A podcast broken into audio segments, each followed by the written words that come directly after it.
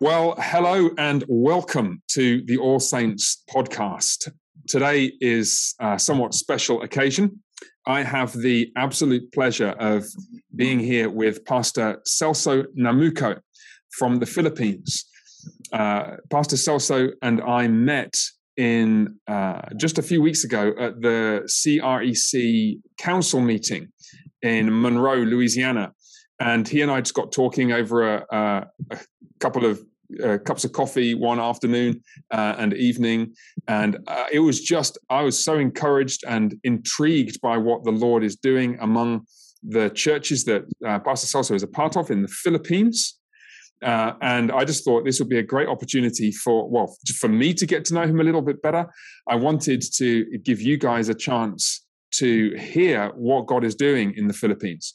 Um, as Pastor Celso will explain, um, uh, the the churches that he's a part of are contemplating joining up with the CREC, perhaps in the future. Uh, but it's just really fascinating to hear about the demographics and the, the religious landscape in the Philippines. It's really a very different place to where we're used to here in the US and elsewhere in the West. Um, and um, alongside all that, um, he's just such a genuinely wonderful guy. We had a fantastic conversation for a couple of hours, and um, it's a pleasure to be with you again. Pastor Celso Namuco, thank you for joining us. Yeah, thank you, Jeff, uh, Pastor Steve Jeffery, uh, for this opportunity sure. to uh, introduce ourselves and uh, great, great. our ministry here in the Philippines. Great. And well, I'm so glad to yeah. Uh, share our uh, our life here here in your Fantastic. podcast. Fantastic. Well, listen, let me um, kick straight off. I already know a little bit about you and about your family, um, but why don't you just begin by tell us a little bit about uh, yourself, about your family, and then perhaps tell us how you became a Christian. There's a bit of a story there, and it would be fantastic for us to hear it.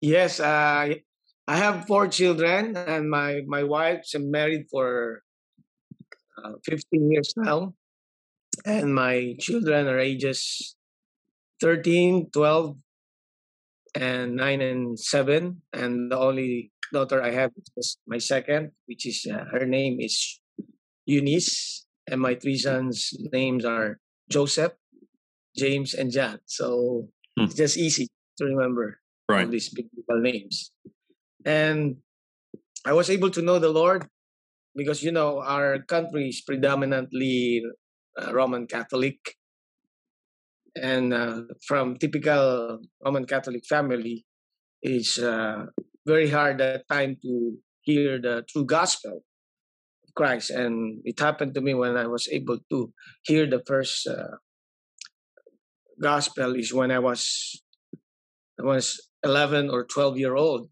at the mm. time. I was uh, selling popsicle in my village you know, try to raise some funds for my enrollment at that time. So I'm preparing to enter in a junior high. So that was a summer of 1988, as far as I can remember. Right. Um, when I was uh, passing by a uh, group of children that being taught by a uh, Sunday school teacher and she's teaching about uh, uh, I've heard this is about uh, Lazarus and the rich man. So I right. just stopped and ring my bell, you know, when you're selling popsicles. you gotta get, get their attention. And then right. suddenly I got their attention. And yeah. the teacher, without indignant, indignant, looked at me and said, Oh, this is just a kid. So just right. asked me to join the class and said that we will gonna buy all your popsicle if you sit in here and be part of the class. so that's a nice so, business deal for you right there. Yeah. So that would be the best deal I could ever have that time because you know that's already around 10 10 10 30 a.m. and it's getting it's getting hot outside. Right. So for me, it's just a um, a way to do the business, mm-hmm. but not to listen to the story yet. Right. But right. as as the class progressed, and I listened to uh, the story.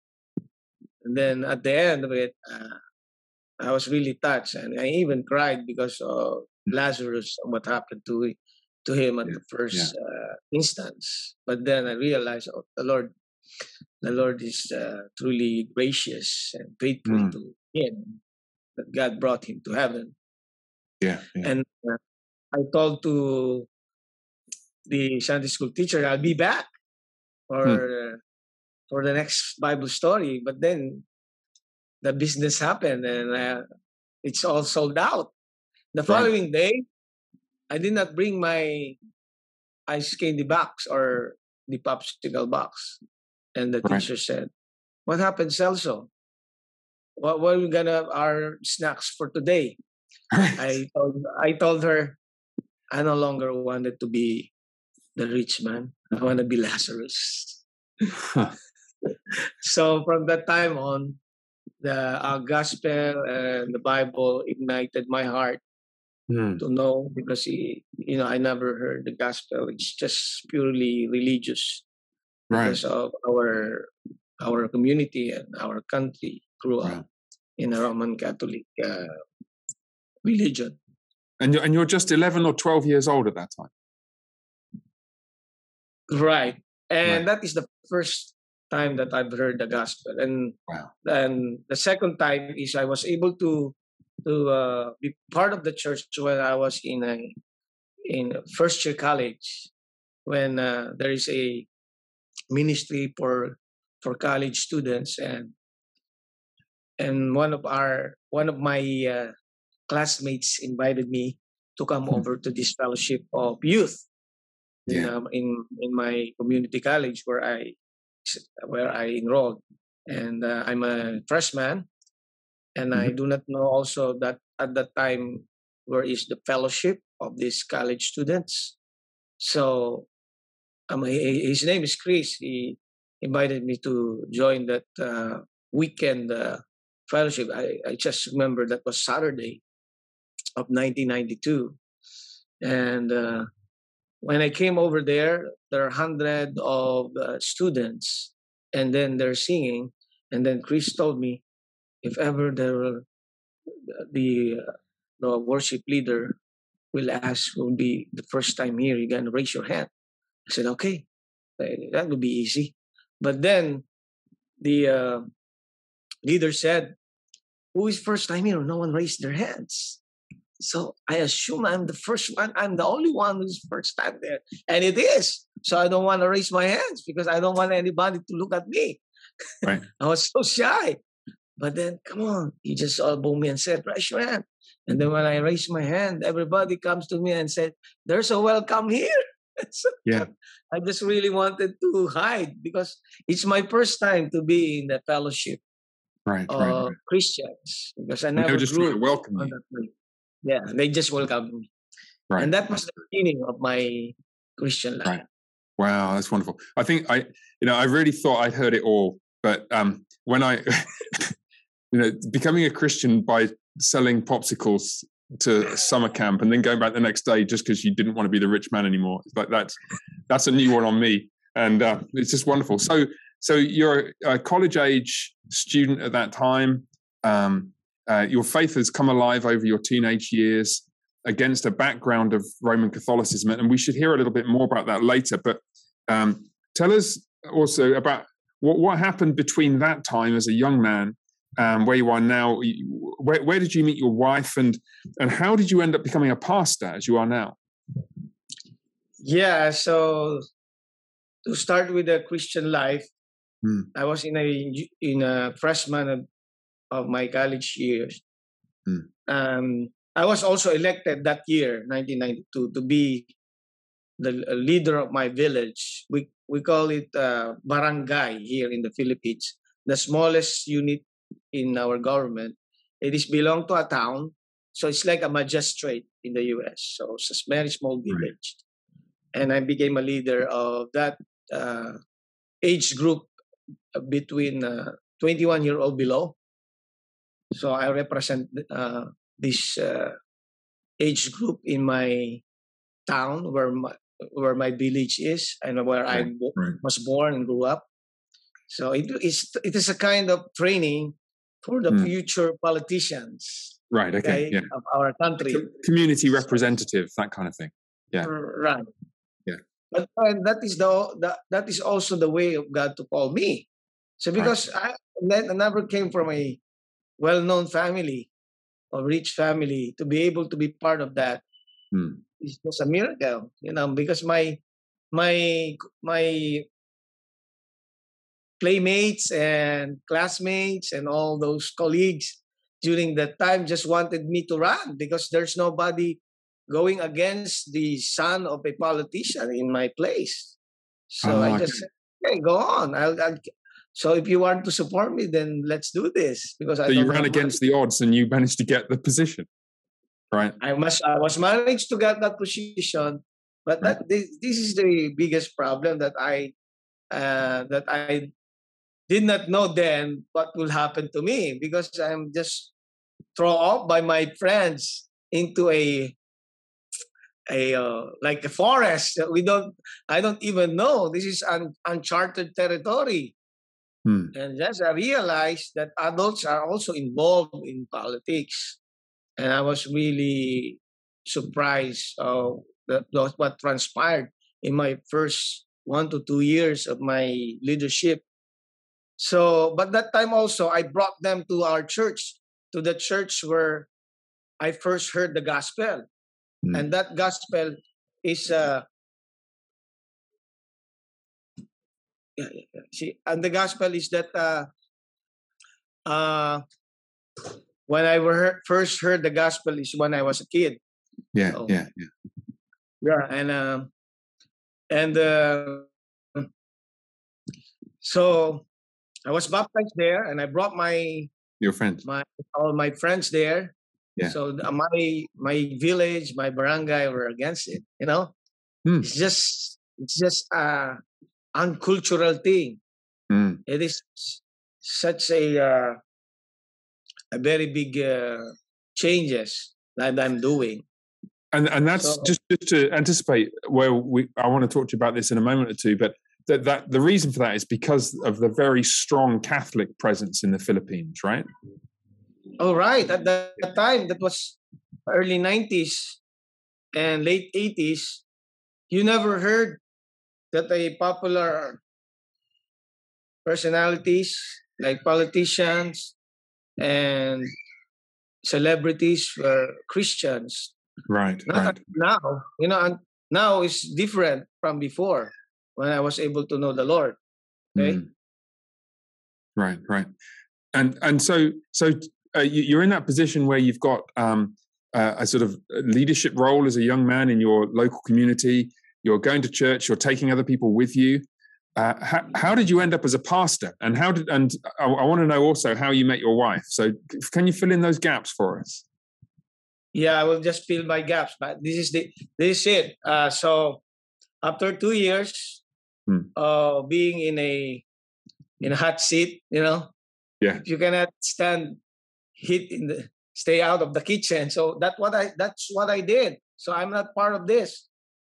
And that also the time that I realized I'm got got, got called by God to to uh, be in the hmm. ministry. Right. Okay. So I I grew and grew in the Lord. I I attended camp and once I mm. brought some young people to the camp, to this youth camp, and then I realized that uh, I need to learn more about His Word. Right, I want right. to serve Him. So yes. I entered in the seminary, which is in uh, in Manila. Right. Okay. So, right. Uh, and then my my families, all my friends, said that I'm I'm. They said I'm crazy because I was full scholar in my college, and I have a. They said I have a bright future. Could be a future lawyer. Mm. Could be a, a, good politician in the future. But I give up all these uh, privileges, and I entered in the seminary that I hmm. need to pay. In that seminary. Yeah, yeah nobody's going to pay you to go to seminary. No full scholarships. Yes. Uh, so at my second year of my seminary, the Lord is so good that uh, a person was used by God. It's a family of a member in our church, small in a small town, that uh, supported my studies. So Oh, I wow. finished my bachelor degree in theology, and it's a long story before I met my wife. So, Yeah. Because I I pastored this small church in that village where next to my barangay where I grew up. hmm Yes, and there's a colleague there, a friend of mine, a common friend, so also Yeah. part of that denomination, formerly Baptist, and he introduced me to my wife. That's uh, they are Right. part of this uh, InterVarsity Christian Fellowship, Gotcha. IVCF. Right. Okay. Yeah. Yeah. Yeah. Yeah. Great. So, so I was able to meet to meet my wife through this ministry, Right. Okay. Fantastic. and yeah, yes, So and she she, she knew she was getting to know a pastor. Then she knew she was getting to know a pastor. right. And uh, she's al- she was also a leader of these uh, college students Right. in okay. uh, in her in her university. Wow. So, okay. Okay. we, we Well, that, that will that other, strike a chord with that will strike a chord with lots of people here. There are um, one or two people here at the Church in All Saints who have been involved in various university ministries, uh, serving in that way, and um, so that it's that's great to hear that that um, brought you and your wife together. Re- remind me of your wife's name. Forgive me, I've forgotten. Yeah, my wife's name is uh, Lorena, but uh, her nickname Lorena. is Honey, H A N N Y. And the reason why I wanted to share this, that's always in the setup of, college, college ministries and high school ministries. It's just this is uh, our population is very young. Sixty Right, right, percent are young people, right, right. and and our churches are, you know, in our church, seventy percent are young people. Right. So now this is this goes on to something I wanted you to talk about because um, many people um, in the West have no idea of what the Philippines is like, uh, how big it is, how many people are there, um, what the religious landscape is like, what what people believe. Can you give us a sketch of the the size, the population size of of the country of the Philippines? Um, we, we know it's islands and so on, but how many islands is it? That kind of thing. T- tell tell us all about that. yeah, the population of our isl- of our uh, country is around one hundred ten million. 110 million. Oh, yes, and our uh, population here is 100 million in the entire Philippines. Where is the 10 million? The 10 million is outside the Philippines because Right. normally that's our um, main course or our expert is labor. So we said, Right. we jokingly said that we already give the tithe to the world. Right. Yes, so that's uh, people who've, who've moved away for work and other things and are working elsewhere. Right. Right. Understood. Yes. And, and, and, and what's, what kind of area are those people spread out in? How big in terms of land area is the Philippines? Yeah, the land area is if you compact it because we are archipelagos, islands. Yeah. We we got seven thousand one hundred seven islands, but it depends if it's high tide or low tide. okay. So, so low tide or, or what, what, what kind of, give us a sense of how big it is. It's uh, the size of Arizona, the state of Arizona. If you kidding. the geography, yeah, just just So you have a- You have a population, what one third the size of the United States, packed into the state of Arizona. Can you imagine that? How, how highly dense it is, right? Because this, this is a thing that is really interesting for us to start thinking about now. Because um, uh, to tell us about the religious landscape as well before we get into this, because um, are, are people? Uh, you mentioned Roman Catholics. What sort of proportion of the population would call themselves Roman Catholics?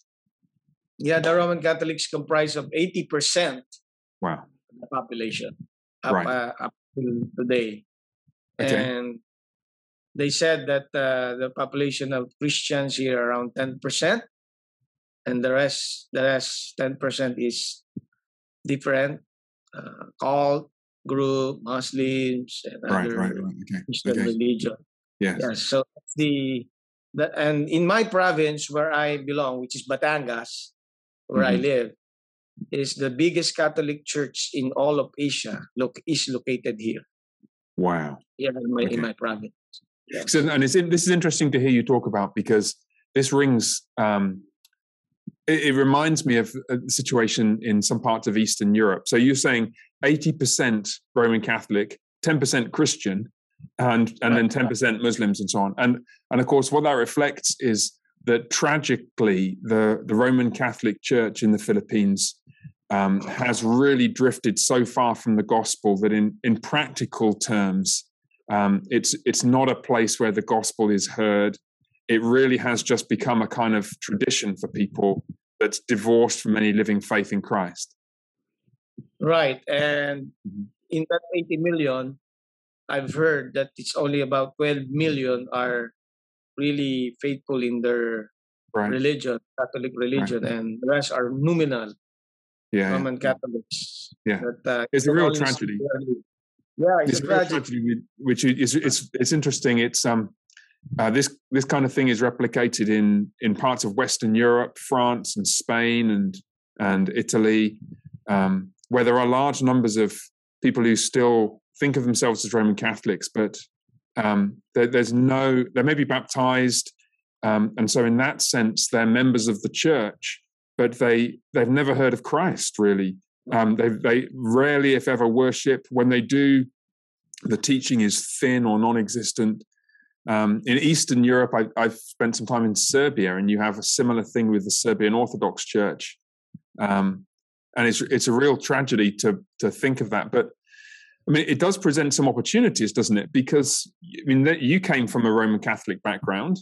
Um, can you can you tell us? I mean, well, no. First, before we get to that, um, you to tell us about the the group of churches that you're associated with. How many? What what is your theological tradition and and the tradition of those churches? How many are they? How big are they, and so on? Yeah, and I'm normally the theological backgrounds of the churches here are different. Mm. Uh, in the five core of our fellowship, uh, which is preached, we call it Philippine Reformed Evangelical Association of Churches, that joined CREC the uh, last year and put up a conference so that we, we could join with the CREC last year Mm. and then uh, Pastor Hughes and Pastor Virgil, even Pastor Ben Sedek Smith came over here to uh, see us.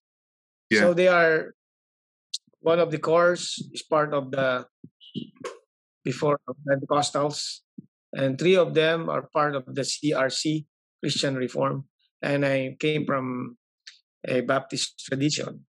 Right, right, right. And in my province, normally, it's all you. You only choose between the two: Mm. the tradition of the Baptists or the Pentecostals. And Okay. the Reform is becoming uh, now flourishing. It's uh, Right.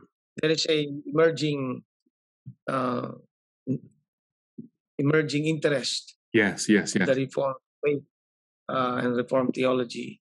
So that's just wonderful because um, we, we're we're seeing it, it, the, the situation is different here in the US and in my home country of um, England and elsewhere in Europe, but nonetheless there is this sort of gradual or sometimes quite dramatic um, resurgence of enthusiasm for a deeper, more biblical, reformed vision for the Christian faith.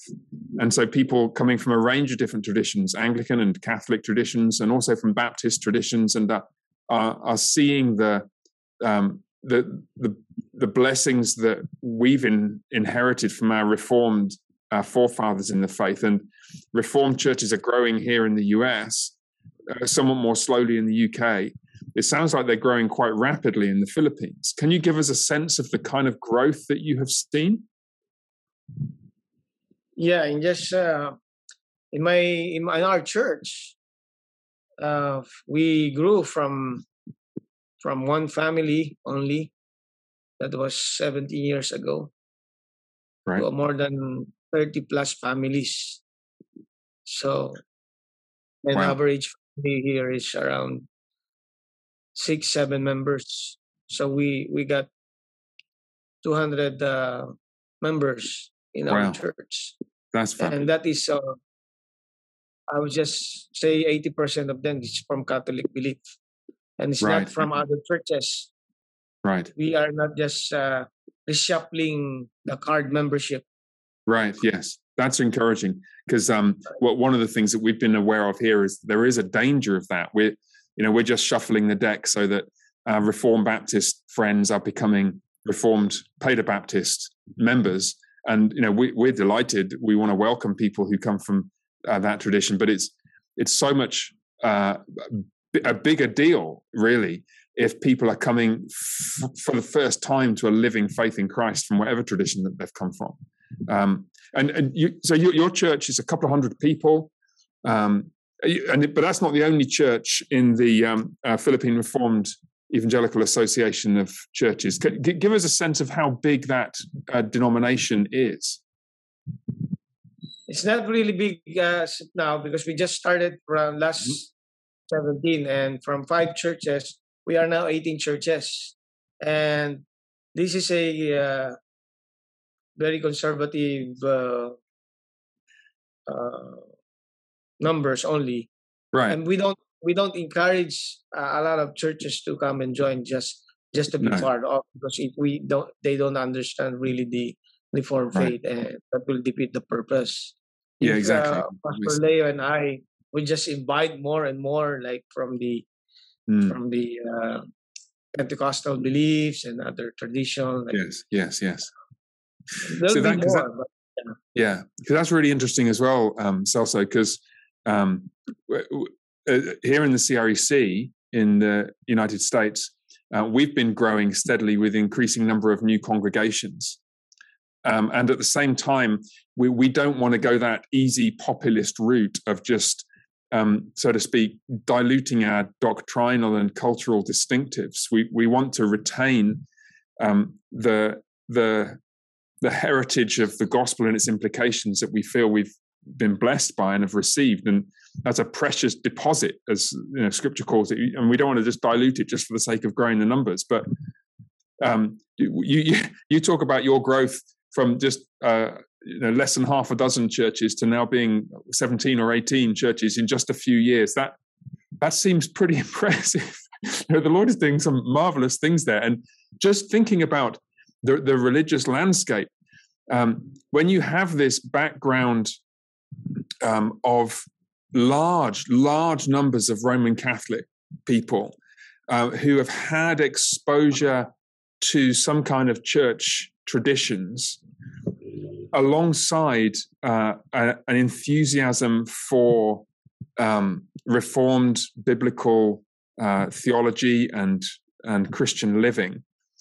It just strikes me that we, we could be witnessing the start of something, well, it's clearly the start of something wonderful but it could be the start of something wonderful and extremely big. I mean, we're only 100 churches or so here in the US. If you guys join with us and keep growing at the rate you're growing, you know, we're going to find that the we're a, we're a denomination that is spread mainly over two countries, the Philippines and the United States, roughly 50-50 before much longer. In, if that growth continues, it's just wonderful to think that um, what, what we could be a part of something where the Lord is doing such an astonishing work across the world, not just here. Yeah, it will be exponential, and yeah. I would just say that yeah, we're just we're just making it uh, not really as fast as we want to be.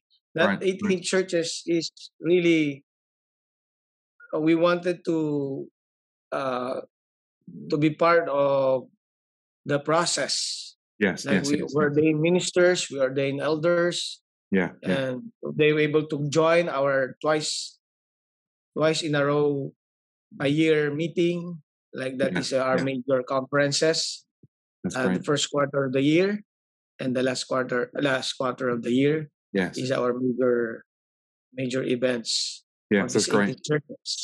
And well, it's it's really it's it's likely to be encouraging as well, particularly for um, uh, some of the, our CREC churches that are somewhat closer to you. I mean, we are uh, 14 hours time difference apart here. I mean, it's I'm I'm recording this on Tuesday evening. It's already halfway through Wednesday morning for you in the Philippines. But we, of course, have churches in Russia right. and Ukraine. Um, we have churches in Japan. We have we have churches in Eastern Europe. Um, uh, it's just it, it, may well be a, a, wonderful encouragement to those guys as well to to feel that someone a little bit closer to them not that much you know still some distance away but somewhat closer geographically. You know they've got um, uh, friends in the same uh, association of churches the same denomination in, in the fullness of time as and when uh, you're able to join with us. All right yes uh, this time it's 8 10 a.m yeah. Wednesday morning. Wednesday morning, so, yeah, it's six ten p.m. on Tuesday here. Yeah. Um, well, listen, let me let me just um, uh, throw you a couple more um, questions. So we talked a bit about the the shape of the religious landscape, so to speak, in the Philippines, uh, and the the broad demographic picture. Um, uh, we, uh, it, it's just tremendously exciting to hear that God is bringing to Christ and bringing to a, a, such a rich fullness of faith and joy in Christ. Um, not just you and your family and your church, but you know, over a dozen other churches all share uh, the same kind of vision for Christian faith that we have inherited here in the US. Um, we've heard about your family background and, and your wife and your kids. Um, what, would be really great, just to close us off with, is can you tell us a little bit about the particular challenges or opportunities that you're facing at the moment as a church and how we can pray for you about those things? Yeah, the challenge here in our church, because we are uh, still in a third world country, and I right. would say that the predominantly Catholic beliefs, our mm-hmm. politicians, mostly the businessmen, were really in one terms when it comes to using their funds. So, right. so that's that's also our our disadvantage here if we are we belong in a minority group. Hmm. So normally, like today, it's election, and the politician which you know entice those who are part of the big uh, the big part of the population, like the Roman Catholics, and they are they are they are the majority. So, right. so the funds it's not it's different from the USA mm, when it comes it to to uh, doing ministry, and it's our disadvantage too. That's why our churches, even we are just doing what we can do. Mm we use all alternatives so that we can gather. Like for example, when when I started the church, we started under the bridge, you know, under the bridge. And then one missionary who supported us monthly, hundred dollar a month, so that we can sustain. He said that uh, how much money I used when I was a church planter. That was 2004 so that we can ha- hold a service under the bridge. I said, right. it is, he said, is it cheap? I said, no, it is free because it's under the bridge.